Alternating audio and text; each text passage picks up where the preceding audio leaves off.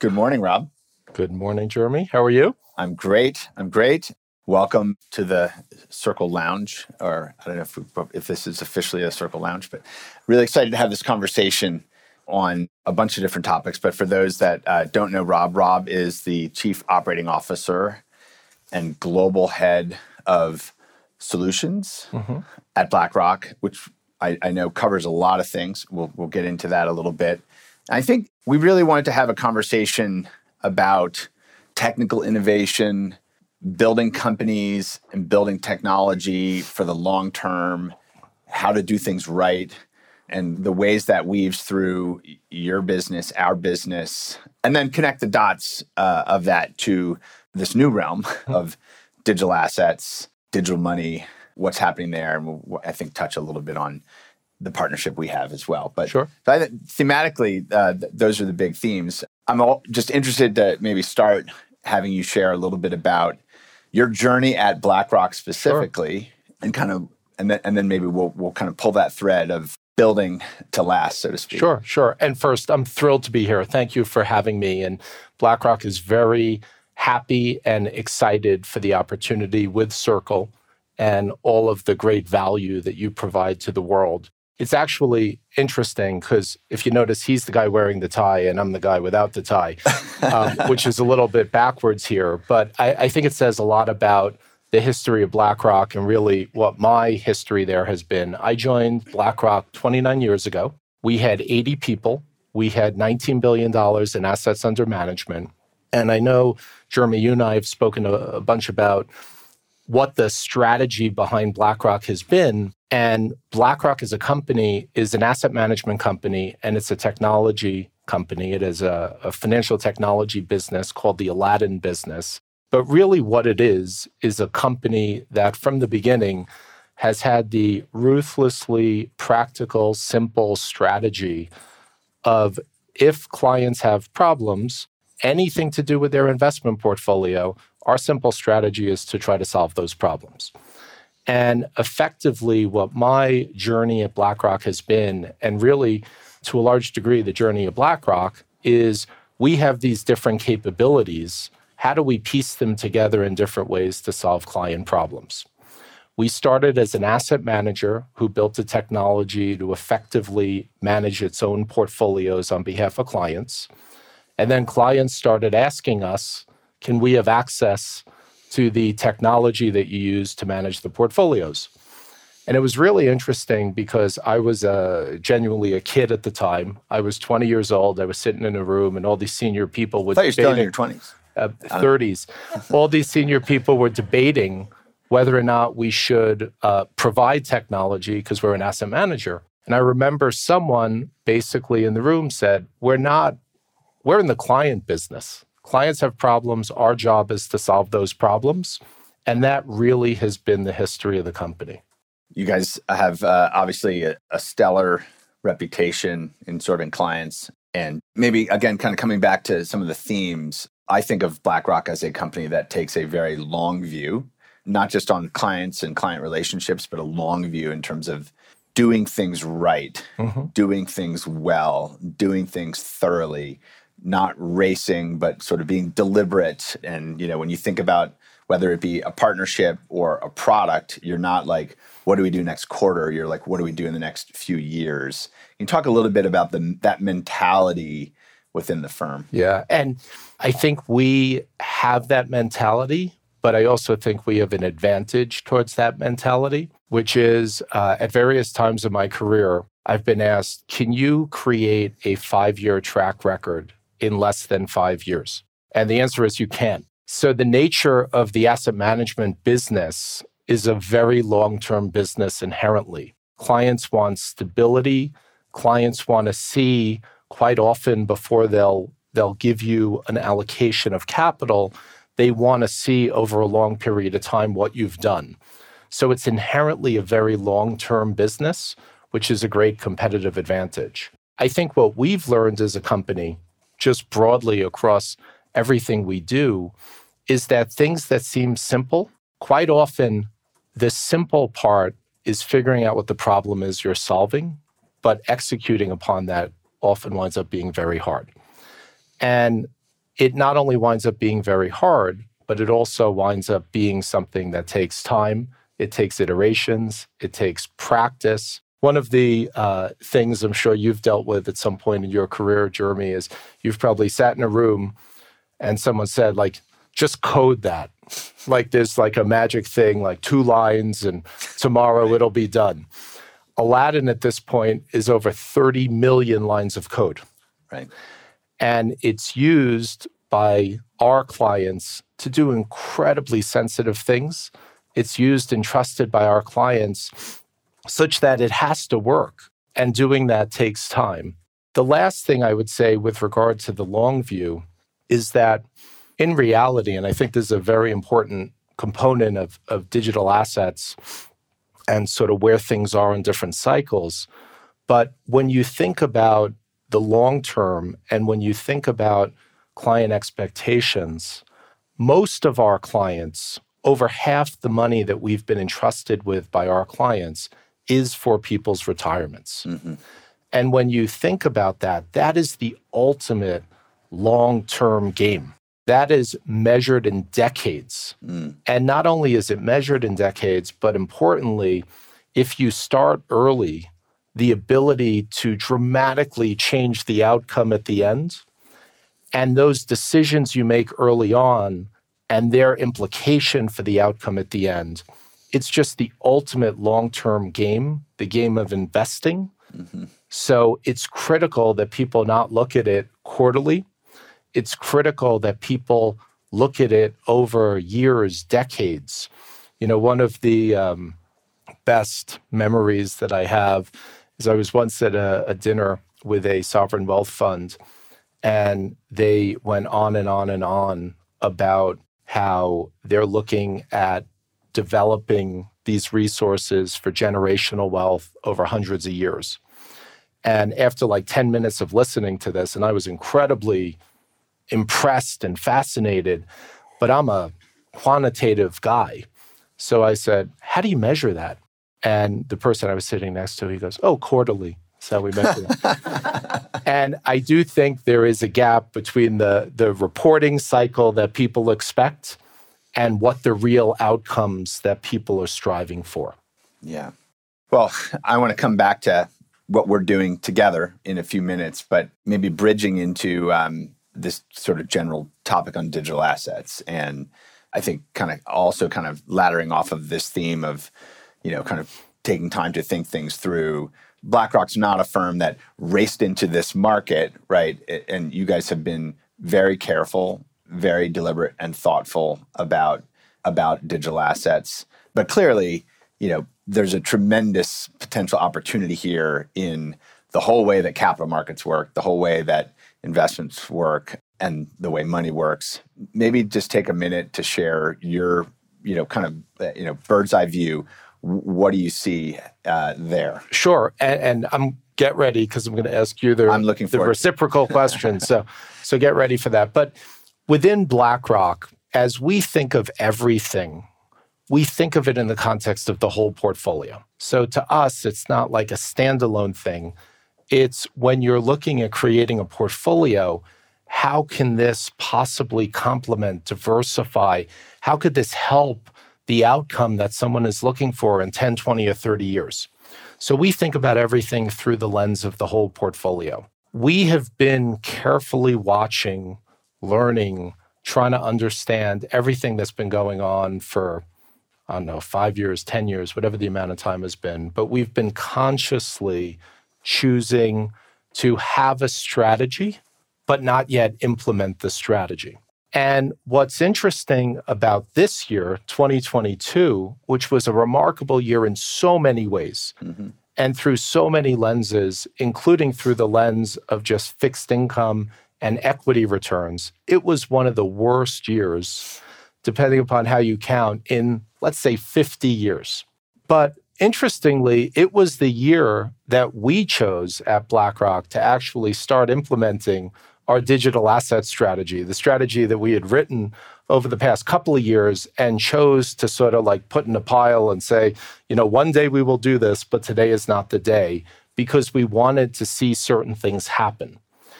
And what's interesting is one of the things that we were carefully observing is where we are with regard to regulation. And when Ukraine Russia happened, which obviously is a is a terrible tragedy, an incredible event for the world, but importantly, it also has a lot to do with digital assets in terms of it was an unprecedented sanctions regime. Mm-hmm. And clearly, the concept of understanding how to manage money, the SWIFT payment network, all of those items wound up being front of mind mm-hmm. across the whole discussion. And what we observed is as that was happening, it would have been a prime time for governments to choose to really lock down on digital assets. Mm-hmm. And if anything, it seemed to be catalytic towards governments looking to regulate and have smart regulation associated with digital assets. And that really got us excited about the resilience and persistence of this as an asset class. And as we thought about our strategy, we as a company, we've launched a a Bitcoin trust. We as a company have uh, done a variety of things with regard to a relationship that we have with Coinbase and how we've taken our Aladdin platform and connected it with the Coinbase platform. Obviously, our relationship with Circle. One of the things I would observe is obviously a lot of energy among this audience is thought of, a lot of brain cells go into thinking about digital assets and USDC. Mm-hmm. But in reality, cash and how cash moves around, even for an organization like BlackRock in, in the institutional land, there's great inefficiencies. Yeah.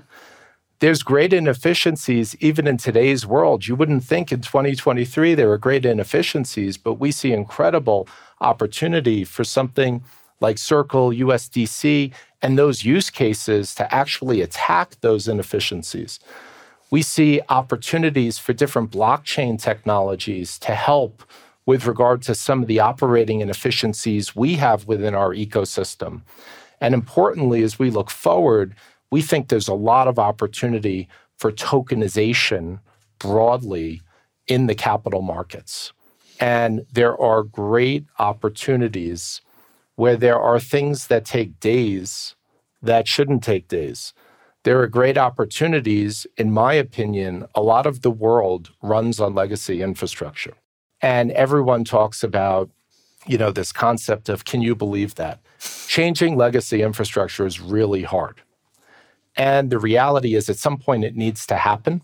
Mm-hmm. And I think with regard to tokenization in particular, as this legacy infrastructure ultimately needs to be replaced, it shouldn't be replaced like for like. It should be replaced in certain circumstances with new operating models. Yeah. What do yeah. you think? Yeah. Well, I mean, it's, it's a great segue. I mean, I think the, you know, as, as you know, like my background coming to this was out of internet technology, mm-hmm. internet software platforms, and kind of watching the world of, of open internet networks and software colliding with industries, you know, whether it's the software industry or the media industry, the communications industry. And I think what captured our imagination 10 years ago was, and, and back then, 10 years ago, there were a lot of ideas that were, you know, mostly talked about in, in, you know, messaging groups and, and white papers about, there was Bitcoin, obviously, but there were a lot of ideas that were talked about, which is, hey, what if you could take these networks and you could issue assets on them, which tokenization, right? What if you could um, deploy code that was, you know, tamper resistant that could interact with those assets, smart contracts? And so, you know, we, we looked at those things and said, and I looked at those things and said, I'm a technologist. These are just ideas on a napkin, but in five years, that's going to be here. I can mm-hmm. see that that's going to be here. And the implications were wow, we're going to have kind of like a new infrastructure layer on the internet that is purpose built for the primitives of the financial and economic system and, the, and that you could actually start to build that up. And so that was sort of inspiring. And to the to the comment about, you know, to get there, it's a long-term, long-term thing. We couldn't do it all right away. So we had to kind of take steps to get the regulatory infrastructure uh, to get the you know access to the traditional banking system so that we could even connect the existing world to the new world and had to do those and and I think you know we're we're um, as we think about tokenization and, and the broader range of, of assets, our belief was you got to start with the most base layer, which is digital cash, right? You have mm-hmm. to start with how do you take the most core unit of account, the most popular unit of account in the world, the dollar, and how do you make that an, you know usable as like an efficient protocol on the internet? And that was sort of the first problem to solve, and we're we're still working on that, obviously. Um, but and you know, I think as we launched USDC five years ago, so it's our fifth anniversary of USDC. It was like very early in the kind of blockchain, you know, programmable smart contracts and there were big ideas in 2018 about tokenization, but it was one of those things that certainly regulators weren't ready and the technology was just so not mature. Yep. But again, we could see okay, if we can get this protocol going and you can get developers building with this, that will create flywheels. And that certainly did. And, and you know, catalysts in the market in 2020, 2021. And now here we are, kind of connecting the dots here to the discussion with you, which is there's now a very good understanding of the benefits of a shared ledger or a blockchain. There's a good hmm. understanding of the power of these kind of tamper resistant financial contracts deployed in code. And there's now an acceptance that digital dollars that are well regulated, that are, you know, sort of backed in the way that we operate USDC is like, wow, okay, this is a digital cash that can interact with contracts that can now represent funds or that can represent other types of assets. And so we're we're right in in my view we're right on the precipice of you know real world assets is a phrase that a lot of people like to use. USDC is a real world asset, right? Uh, it's a token backed by a real world asset. We're right on the precipice of that, you know, connecting to uh, many many new forms of utility and and building that evolution, because I don't believe things just get thrown out. It's sort of mm-hmm. an evolution that extends from, but then also manifests you know new things that weren't possible. And, and Jeremy, you know, it's so interesting what you say because one of the things that always boggles my mind is how binary people try to make these conversations, and they're so much more complicated. And I think to a large degree, through our lens, our napkins mm-hmm. were more about so many of the activities that we do at BlackRock, other people do the same activity. And to a large degree, what we've done with Aladdin is try to create a language because there's really no language within the ecosystem. Try to create a language of portfolios. Mm-hmm.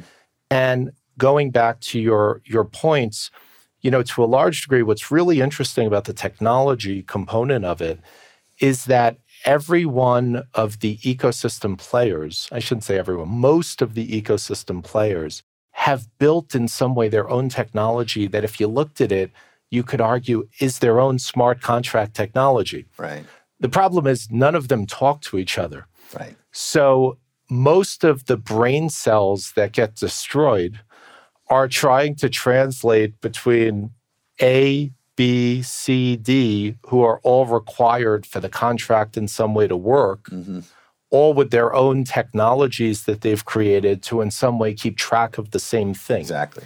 And there's no question that even when you look, going back to cash, which you would think in many regards that would be like the most basic thing, yeah. even there, the complexity of that is tremendous. So, we're super excited about the opportunity set ahead, but we also believe that you know it's going to be a series of evolutions that in aggregate equal revolution mm-hmm. as opposed to the other way around. Yeah. Yeah absolutely. I know we're we're a little short on time but you know very specifically the way we've constructed usdc and the way blackrock has become a strategic partner in that i think it would just be helpful just just to talk for a minute about why is the structure we have a better structure, right? We've got the Circle Reserve Fund and, and what that is and sure. so on. Yeah. And taking two steps back, it's actually quite interesting because if I took the cash out of my pocket that I have, you think that you could sort of use that in every place. But even in today's world, more and more places you can't use cash because they require just digital means of payment.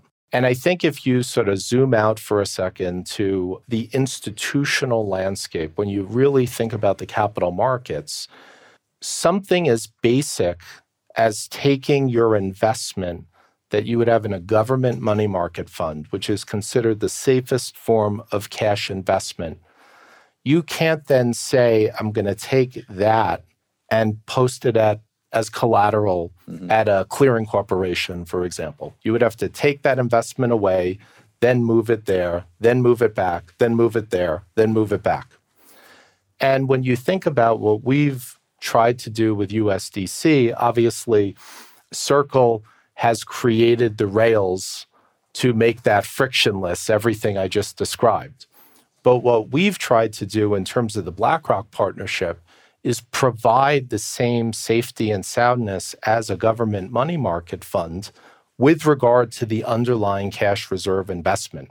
So now you've solved that problem of constantly needing to go in and out because you've taken the equivalent investment capability of that money market fund in terms of the preservation of capital which is what yeah. which is what cash is you've taken that underlying preservation of capital and you've made it frictionless to move around and you've made it frictionless to move around for small use cases you've made it frictionless to move around in terms of the rails for digital assets but ultimately, we believe you'll make it frictionless to move around with regard to the broader yeah. capital markets landscape. This is one of the things that people often ask. You know, what would I use a, a you know a, a, USDC for? I'm like anything you'd ever use right. a dollar for, right? I mean, like literally, right? It can be used for a fraction of a dollar micropayment for a, a, a piece of digital art, and it can be used for hundreds of millions of dollars of collateral that's being used as part of a bilateral trade yep. in a big commercial markets context. And it is used that way and everything in between. And I think digital payments sometimes, you know, you think, well, oh, PayPal, that's for like e commerce, or Venmo, that's for paying back my friends. And aren't those also, you know, digital money? I'm like, this is more of a fundamental base layer primitive. And that kind of gets back yeah. to some of the earlier stuff. And, and Jeremy, I, I, would just say two things in reaction to that, uh, both personal things, which is in my own career, in the early days, I always thought strategies needed to be really complicated. And I thought, like, if it was simple, it would be done.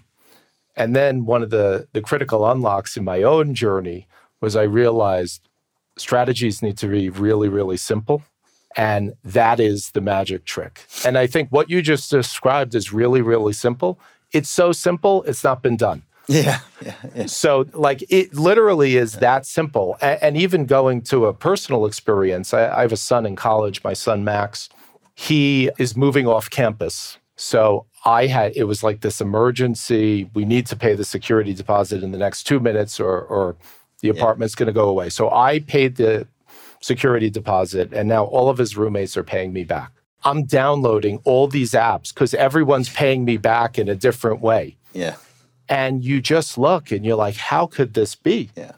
And it really is remarkable how that should be the most simple thing. And by the way, I said, can they pay me cash? And that was like, that was like, what's wrong with you, dad? Yeah. But the most simple thing is so complicated and there's no reason for that. Mm-hmm. We are getting there and it takes time. I should have sold them on USDC. You, you, actually, you it was a they, miss. They probably it was a missed opportunity. All had a, a, crypto wallet, so I'm sorry about that. I'm yeah. sure they all did. Yeah, yeah, no, I screwed that up. I screwed that up. It's okay. It's okay. Well, listen, Rob. This is a great conversation. We're obviously really excited uh, to see how all this continues to develop, and appreciate you sharing your your wisdom here with uh, with everyone. Awesome. Thank you, folks.